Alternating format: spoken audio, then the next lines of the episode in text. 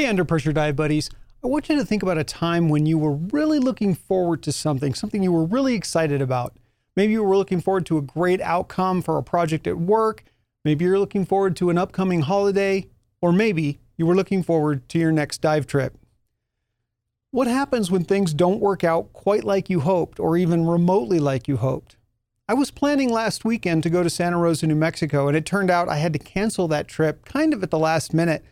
And it was a bummer, but it also brought to mind to me the things we can consider to minimize the chance that we have to cancel a dive trip, or to get the most out of a trip as it is and not necessarily as we expected it to be. So get your gear on, because it's time for us to dive into another episode of the Under Pressure Divecast. I'm your host, Scuba Steve. I'm a recreational scuba instructor and what I like to call a scuba evangelist. Scuba diving is a fun and exciting adventure sport, and you can be a scuba diver. And to help you get there, the Under Pressure Divecast is dedicated to promoting and discussing recreational scuba diving. As always, we're going to have some scuba news, a topic of the day, and that's it. So come on, let's make our descent.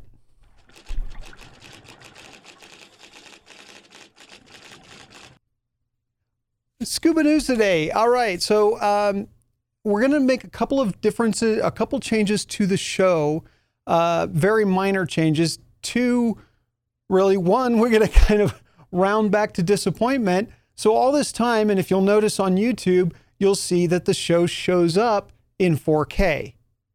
And ironically, my software distributes the show in 4K, my camera can shoot in 4K, but my switcher doesn't talk in 4K. So I've been thinking I was broadcasting in 4K this whole time, and I'm actually not. So I have an updated plan for that. Looking forward to getting that implemented.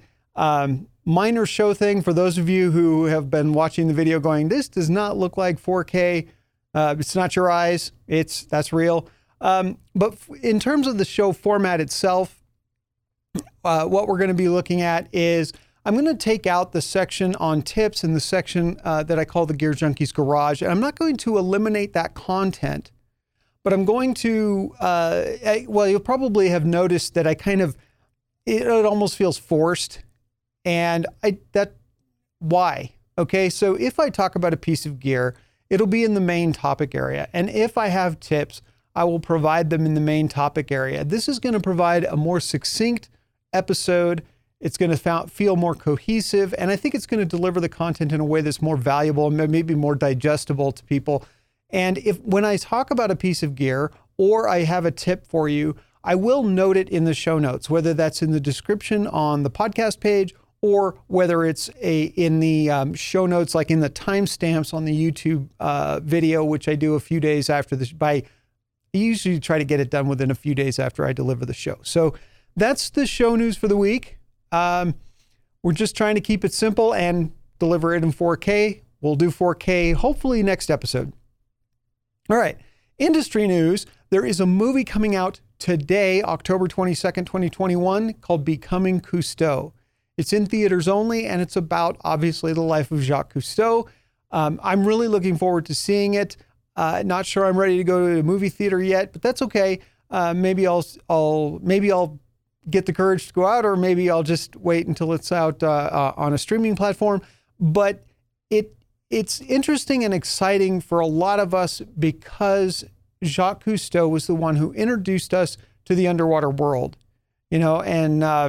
and I remember sitting in front of the television when I was a kid, once a week, just for that program. And so I'm really excited to learn more about this guy, somebody who really pioneered diving in every sense of the word. So if you're interested in, obviously, if you're old enough to remember Jacques Cousteau, this will be a trip down memory lane for you.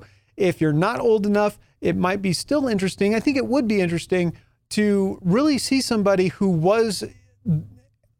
really was a pioneer in the scuba industry, and not just in the industry itself, but in the preservation of the aquatic environment.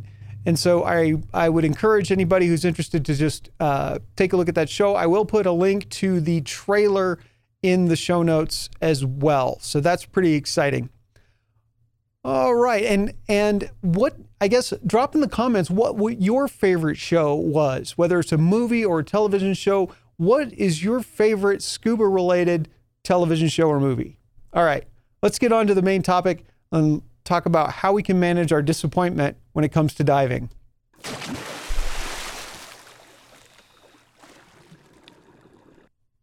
So I really believe that every diving opportunity has the opportunity to be a good one. But that doesn't mean we're never disappointed or that we never miss a dive. So let's talk a little bit about that trip I had scheduled to go to Blue Hole in New Mexico. So this is a place, there's two places to dive down there. There's Blue Hole itself, which is a natural spring, and there's Perch Lake, which is just a little bit away from the main Blue Hole itself. And I love this whole trip. I love the road trip. I love driving through New Mexico. I grew up in New Mexico, so it's, you know, nostalgic for me. I love the countryside. It's a great time to unwind and just sort of relax when you're on the road in that part of the country. It's not very busy, and there's still traffic. You know, nowadays you can't really be on an interstate without traffic, but you know, there are opportunities to just kind of relax, let your mind wander a little bit, as long as you're doing it safely. And so I was looking forward to the trip a lot. Before I even, got close to having to cancel the trip, I was checking out my gear, and there was a tear in my dry suit. I put a picture up on Instagram of a tear in the neck seal of my dry suit. I like to dive Blue Hole in a dry suit. It's 63, 64 degrees Fahrenheit. It's a little chilly, so I like to use a dry suit for that. And so that was kind of a disappointment, but I was, you know, it was a week before the trip. I got the dry suit neck seal fixed. Then I got back in the water at the dive shop, and my dry suit was leaking quite a bit, actually. And so I was already on the fence of, you know, is this a good idea or not? Now, I could dive it in a wetsuit and just dive what I could, you know, and that would be okay. I was prepared to do that. I was prepared to take my dry suit, and if it leaked too badly, then I could dive a wetsuit and just do what I could, say, okay, I'm cold, I'm going to skip a dive, go warm up, whatever. And that would be fine. But then my dog got sick. And my wife was out of town, so it made sense for me to ultimately say, okay, this is enough things that are going wrong where I just don't need to go. And so while I was disappointed, obviously, sometimes you have to make choices that are in the best interest of your dog. and so, bummer, but okay. So what that brought to mind to me, though, is what things... You know, sometimes there are things outside of our control, and, you know, there's some internal mental management where we can go, okay, how do we deal with that disappointment when we really can't control anything or can't control the thing that's going to cancel our dive? But what are some things that we can control that maybe we don't pay enough attention to, or that we aren't paying specific attention to in the midst of getting ready for a trip? Especially if that trip is not specifically scuba related. If you're going to scuba dive on a trip where you're focused on other things, sometimes these things can get missed. And we do want to get the most out of our time in the water.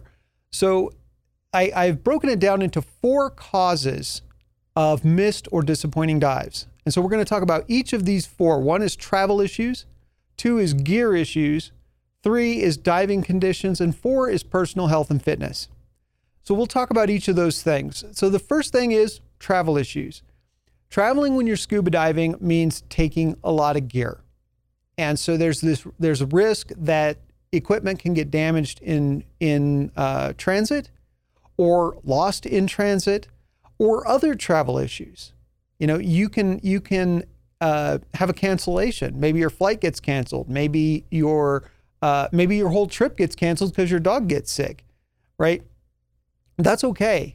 That part's outside of your control, Maybe your operator has a problem. Maybe you get down to the dive location and your dive operator's boat is broken. And I had that problem in Florida a couple of years ago.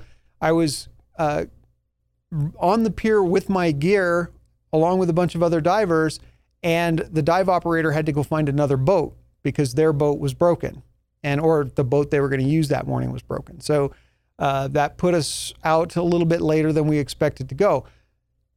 So, you know, you need to look at what travel issues you might have and what is your response to that. Some of those things are not going to be things you can control. Cancellations, delayed flights, those are things you need to respond to, not try to prevent or predict. It'd be nice if we could prevent or predict them. You might consider travel insurance if you're going far away and you have the means to insure your trip so that you can, if it gets canceled, you can do it another time. I would caution you to look at the fine print on the travel insurance and make sure that the conditions under which it will honor its side of the commitment are conditions that you're comfortable with, or find another provider. That's just one thing. Don't assume that your trip insurance is going to cover your scuba trip unless you've specifically looked at it. So travel issues is number one. The number two thing is gear issues. And this comes down to missing gear and broken gear, right? Stuff that doesn't work or stuff that doesn't show up. So if you put all of your dive gear in a bag on a plane and it gets there, that fixes problem number one. If it's broken, then you have problem number two. What do we do about this? Okay, so missing gear or broken gear can be handled at the local, at your destination. If your destination is a dive resort, it's likely to have the equipment so that you can dive. Now, is it going to have your exact piece of gear? Probably not. But unless you're doing something very, very specific and can't dive any other way, you know, then, and I would actually, let me say this. If you're doing something so specific, you're almost going to the point where it's probably outside of recreational scuba diving, because, you know, there's equipment like rebreathers, activities like cave diving.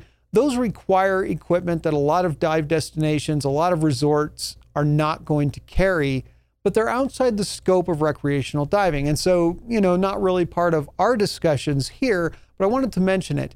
But if you're going to do simply recreational scuba diving, most dive resorts and dive operators will have equipment that you can rent. It's not ideal if you own your own gear and you like it, but it is possible and it's something to consider. It's something to make sure is available or find out. So you call the dive operator and say, hey, I'm going to be there in April. I was going to do this dive with you guys. And, you know, what gear do you have to rent in case? And you can say, I'm bringing my own gear, but I'm just curious if something goes wrong. Do you have regulators? Do you have BCDs? Do you have mass fins and snorkel? Do you have, do you have dive computers I can rent? And just go through the list and find out what they have and what they don't have so that you can adapt to the situation where gear doesn't get there in time or doesn't get there at all or is broken or doesn't work. And the other thing I would mention about gear is to make sure that you test it. So you get to your dive destination, you're super excited to be there, and you don't unpack your dive gear until the morning of the dive. I would really, really encourage you to do it the night before or even earlier than that. I mean, depending on your trip schedule, right?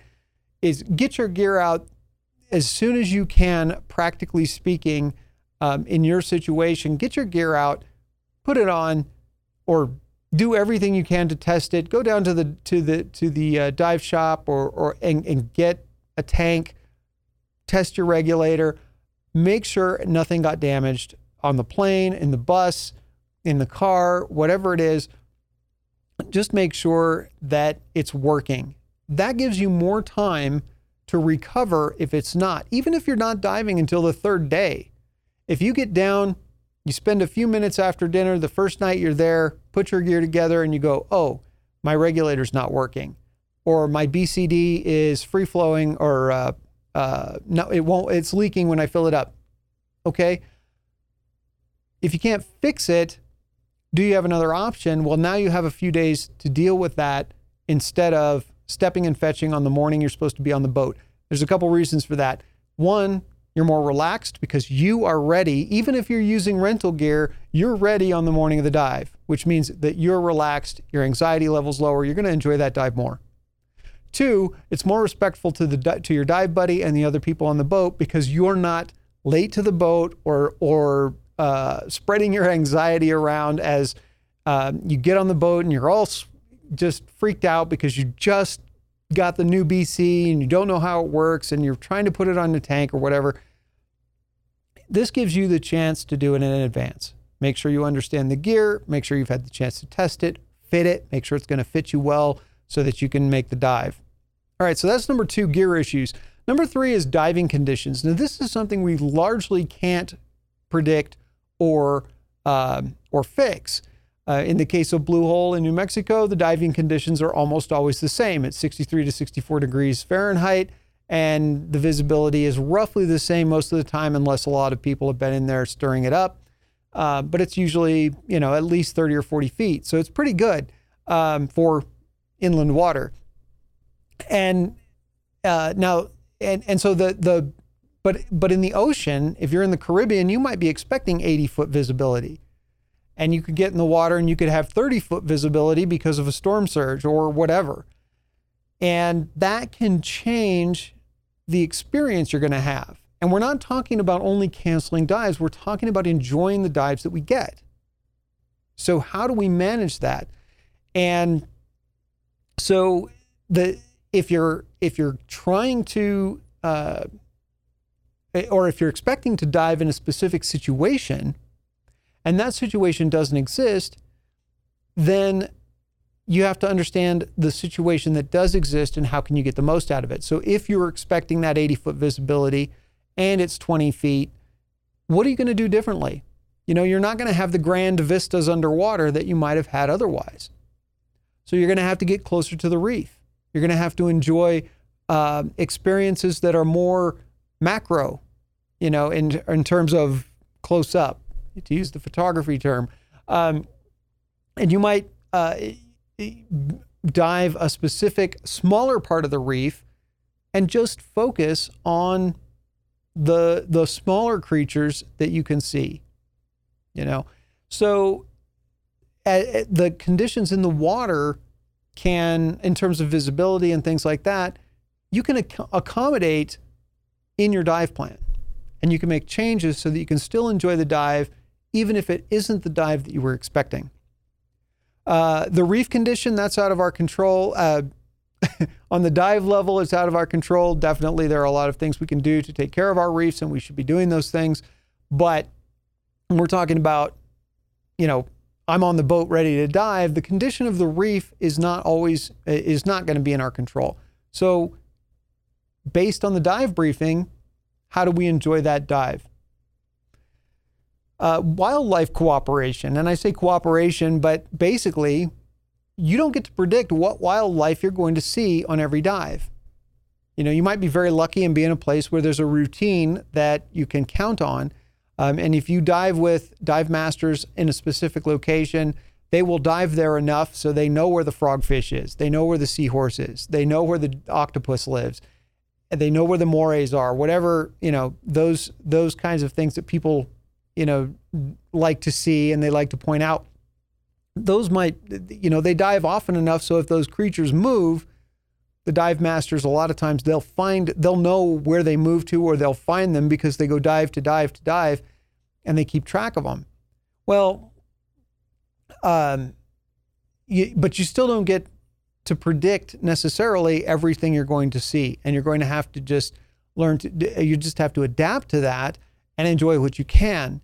And I think it's important because a lot of times we'll get in the water with an expectation of, I want to see this, and I'm so busy looking for turtles that I don't see cuttlefish, or that I don't see some other really cool piece of coral, or really cool formation, or, you know, whatever else. That's something that going into the water with an understanding of what we can expect to see, but also backing away enough from that expectation that you can enjoy what you have, you know, what you do get, instead of spending the entire dive looking for sharks and not see anything because you weren't looking at what was already there. The other thing that can happen with diving conditions is the topside weather. You know, we don't have control of the topside weather. In New Mexico, I would have, the topside weather in the summer can be blazing hot on the high plains out there. And in the winter, it can be snow. I've been in Blue Hole. I've been diving in the snow, which is actually, it's not too bad. You just don't want to get out of the water, even though it's 64 degrees, because it's warmer than the environment that you're going into. So that's part of it, though. Understanding the topside weather, what to expect, and if that changes, how can you adapt? And so when you're traveling, layering is really good, at least having clothes that you can layer. You know, if you're going to a Caribbean destination or some other warm equatorial climate, that's great. I would still take long pants and a long sleeve shirt that you can layer over whatever else you're wearing, because if it's late in the day, or if the weather for whatever reason happens to be cooler, or you're going out on a boat, which people don't always understand that once you're out over the water, a lot of times it will be significantly cooler than it was back on shore. You might get sunburned because of reflection, but you're still going to be cooler than you were on the shore because it's just cooler on the boats. Sometimes it's not always true, but being prepared for that is important. All right, so that's topside weather. And the number four thing that I think can cause disappointment and cause dives to not go as well as they might otherwise is personal health and fitness. And so what we want to do is make sure that we are staying fit, we're eating right, and we're getting enough sleep, we're staying hydrated. Those things are really important to a good dive. And when we're traveling, sometimes any number of those things can be difficult to keep in mind. Now, your overall fitness level isn't going to change because of a couple of days, you know, of not going to the gym or not working out in your home or whatever you do.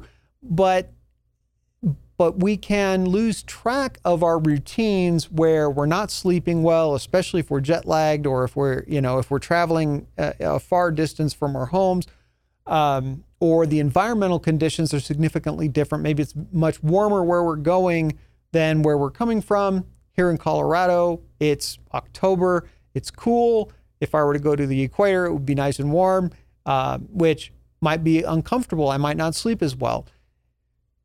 And so we can lose track of our sleep schedules. We can lose track of our eating and drinking schedules in terms of drinking water. And we can also be eating food we're not familiar with, and we can give ourselves stomach problems. I'm not saying by any stretch not to eat local food. I want you to enjoy your trip in every aspect. Everything you wanted to enjoy about the trip, I want you to enjoy. But what I also want you to do is remember that, you know, we can't just eat. I was going to say you can't just eat whatever's out there. And what's important is to remember that there are balanced things that help us be at our best, you know, and having fruits and vegetables and stuff that really fuels our body in addition to whatever might be really exciting about the location that you're in. If it's not fruits and vegetables, that's, you know, we need to remember that so that we can keep our body in as good a shape as we can for diving. Staying hydrated is really important. Hydration and keeping a water bottle near you, whether it's your own water bottle like this one, or whether you just need to remember to refill or reuse a water bottle if you can, to keep yourself hydrated. That's one of the biggest things you can do to enjoy your dives, is stay hydrated. All right, the other thing I wanted to touch on is sometimes you're just not feeling it, and you just don't want to dive. And that's okay. That it is way better to say, you know what, I don't want to dive today than to to dive when you don't want to be in the water, because that puts yourself and your dive buddy at risk. So, and what I would say with that is, you know, in 2005, I went to Bonaire, and I think I was there for 10 days, and one day I just didn't want to dive. I don't know if I was just tired. I mean, we had been diving and diving and diving and diving, which is awesome. I don't know if I was just tired or if I was just needed a break, whatever. But I told my dive buddy, you know, and we were in a fairly large group, so it wasn't going to significantly impact my dive buddy's experience. But I was like, you know what? I'm not going to dive Wednesday or whatever, and I'm just going to walk around and take pictures and hang out, whatever. So I think it's important to understand that you might not, even if you're a scuba evangelist, you might not always want to dive, and that's okay. The last thing I want to say about health and fitness is that your buddy is entitled to every single thing that you are entitled to, which means that they might not be sleeping well, they might not be eating right, they might not be staying hydrated. Whatever those things are, we need to, as a good dive buddy, we need to be respecting what they're feeling as well, and be prepared to either take the day off with them if it's a significant other or a dive buddy that you really want to spend time with. That's great. Go do something else that day. If it's not, you can go to your group or to the dive operator and say, "Hey, I need to be. I'm singled up today. I need to find a dive buddy." And most dive operators will help you find a buddy in those situations. So kind of putting all of that together, or those four issues that come up that you can think about, are travel issues, gear issues, diving conditions, and personal health and fitness. And keeping on top of those things as you get ready to go on a trip, and what can you look forward in the future, or what can you look into and say, okay, how do I reduce the odds that this is going to be a problem when I get on the ground wherever I'm going? And then how do I respond to it when it becomes a problem? Is it something I want to try and fix? Is it something that, you know, maybe you are really, really, really, really tied to diving your own camera or diving with your camera. And if the camera doesn't work, you don't want to dive. That's a really bad example, because if your camera doesn't work, just go enjoy the dive. But just for the sake of the argument here, if you're really tied to a piece of gear for whatever reason, whether it's comfort in the water, maybe you're just more comfortable in the water with your gear and you don't want to dive if your gear isn't working.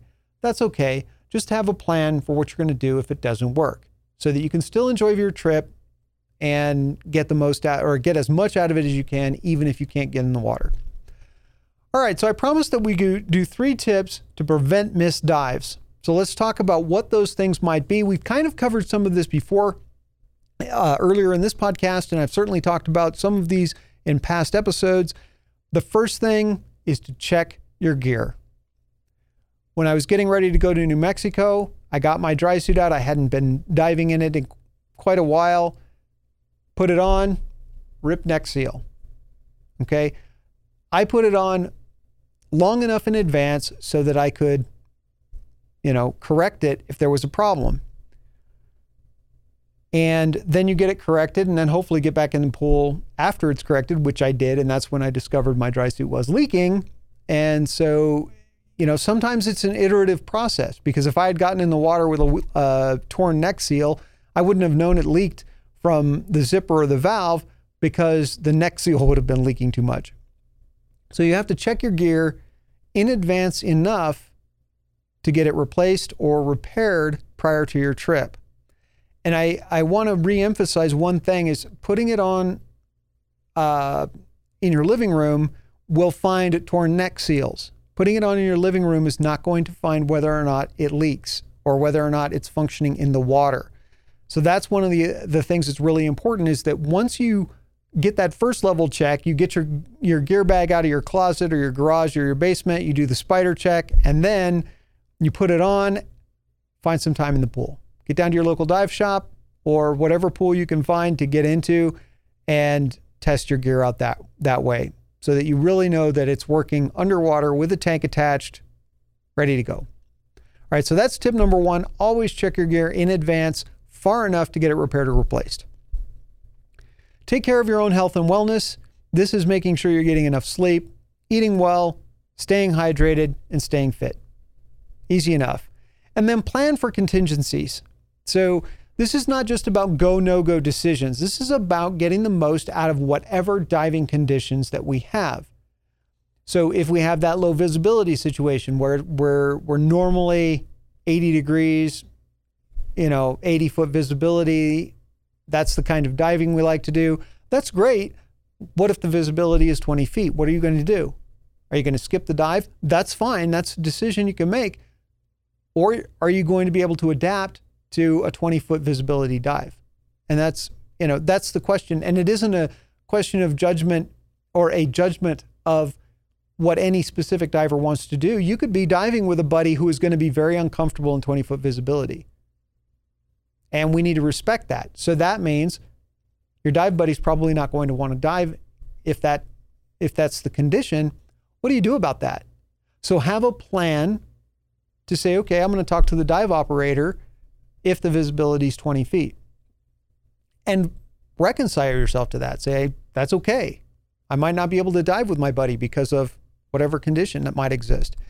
Rough water, stuff like that. Getting in and out of a boat when there's 6-foot swells can be kind of an interesting adventure. And are you up for that? Those kind of things you need to be ready to adapt to. And, if you're rough water and you're like me and you get seasick, that's kind of a bummer, but how do you deal with that? Are you going to need Dramamine? Are you going to use C-bands? Are you going to use, what's that other one? It doesn't matter. Relief band. See what is your recovery plan from that particular condition. The other thing I want to touch on with this whole planning for contingencies piece is understand your single points of failure. What is, if something fails that will stop you from diving, what is it? And is that replaceable at the dive shop, at your destination? At most resorts, you're going to get recreational gear, but you might not get your dive computer. You might not get your BC or whatever. And this might not seem as big a deal to you, but your mask, that's a very personal piece of equipment, and a good fitting mask makes a big difference in the water. So what are the single points of failure and how can you minimize them? So in the case of a mask, you can get a box to put the mask in, or keep the box it came in and put it in that box to travel, reduce the chance that it's going to get broken. Things like that can really help. So what tips do you have to save a dive? And put those in the comments and let's hear them. All right. So I want to hear from you. You can email me or find me on Twitter and Instagram. There will be links in the description below. Don't miss out on an episode. You can find the Under Pressure Divecast on your favorite podcatcher. If you found this episode helpful, let me know that you liked it by hitting that thumbs up button. If the episode wasn't helpful to you, I would really like to know that too, and help me make this better by contacting me and letting me know what I can do to improve the show to help it make a better resource for the dive community. Thank you for diving in with me today. Here on YouTube or on the podcast. On the left over there, you'll see a playlist with more episodes of the Under Pressure Divecast. If you enjoyed this video, please subscribe and hit the button in the middle of the screen over there, or subscribe on your podcatcher. The surface interval's over. Get out there and dive.